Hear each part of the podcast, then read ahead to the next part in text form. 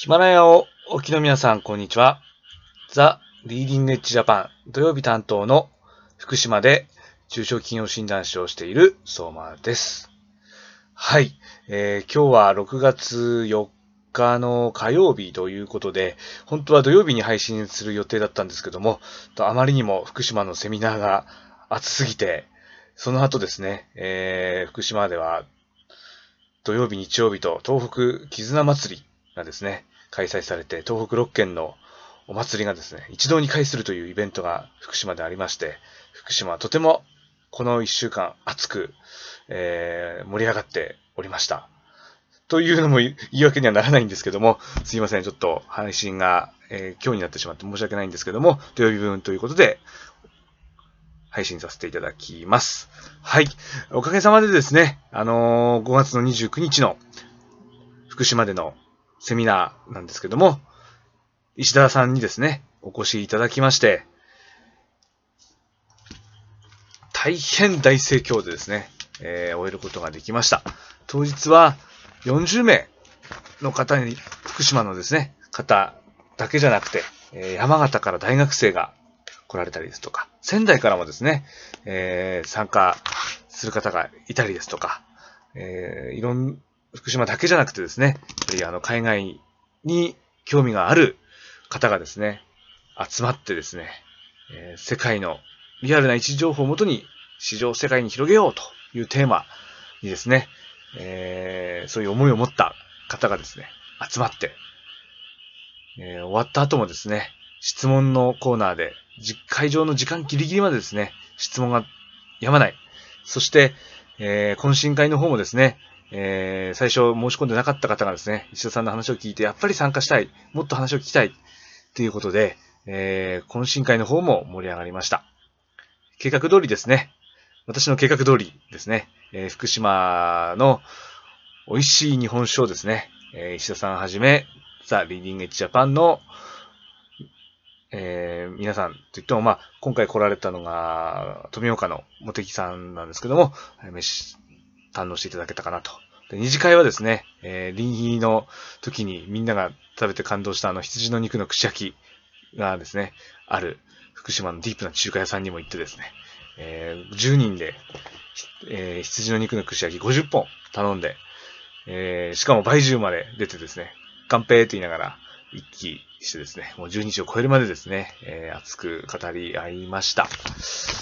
はい。で、早速ですね、あの、リーの方にですね、出店してみたいという方も出てきましたし、出店はできないけども、えー、ボランティアで参加したいとか、学生さんもですね、学生チャレンジに応募しますとかですね、ということで、えー、やっぱりやってみるもんだなっていうふうに思いました。で、えー、このプロジェクトもですね、いよいよ6月に入りまして、えー、本格的にそのリーの10月の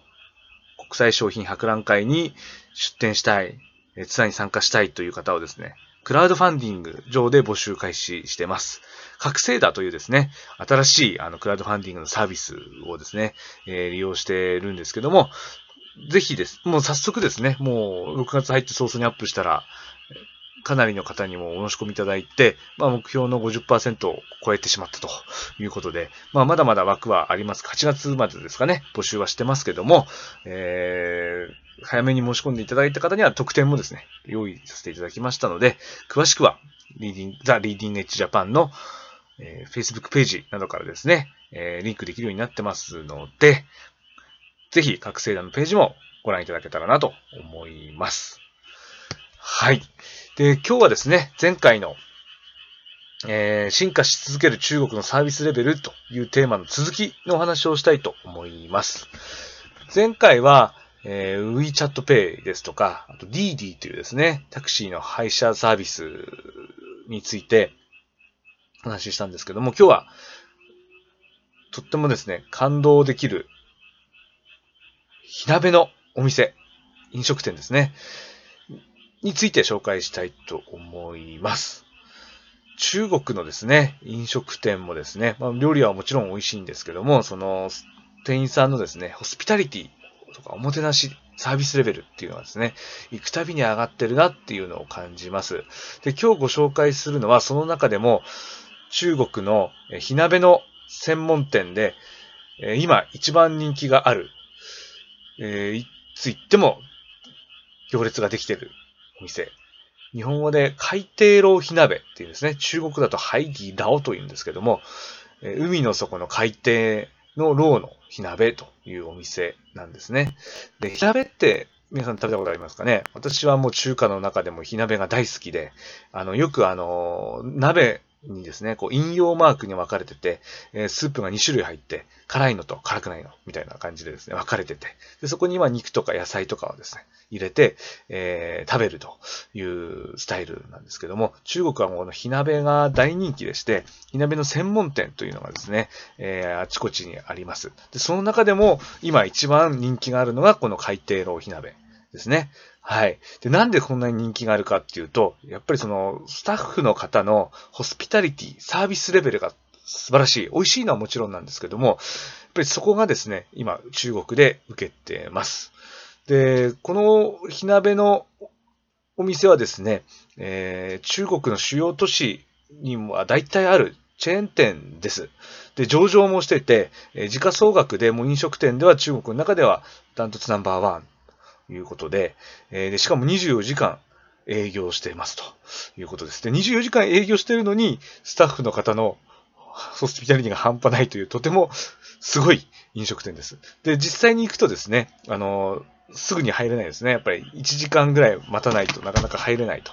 いうふうになってまして、えー、待つためのですね、えー、専用の場所があります。で、お客さんが待てば待つほど店員さんがですね、テーブルとか椅子とかどんどんこう待つところに並べてってくれて、えー、で、お菓子ですとかドリンクとかがですね、無料で、えー、いただけたりですとか、あとはゲームとかですね、えー、を貸し出してくれてですね、待ってる時間も飽きないようにさせてもらってます。で、一番何がすごいかっていうと、あとですね、あの、ネイル、ネイルのサロンですかね。女性の方の、えー、ネイルが無料でやっていただけたりとか、アロマハンドマッサージとかですね。そういったもので無料でやってくれると。で、えー、中に入っるとですね、えー、とあの店員さんがとってもですね、笑顔で、えー、輝いてて楽しそうにあの仕事をしてます。で、どん、積極的にですね、声かけてくれるんですね。例えば私メガネしてるとメガネ拭きどうぞなんて言ってくれたり、子供がいるとですね、子供に子供におもちゃをプレゼントしてくれたりですとかね。あとは、あの、誕生日だとかっていう話をお客さん同士の会話の中で聞くとですね、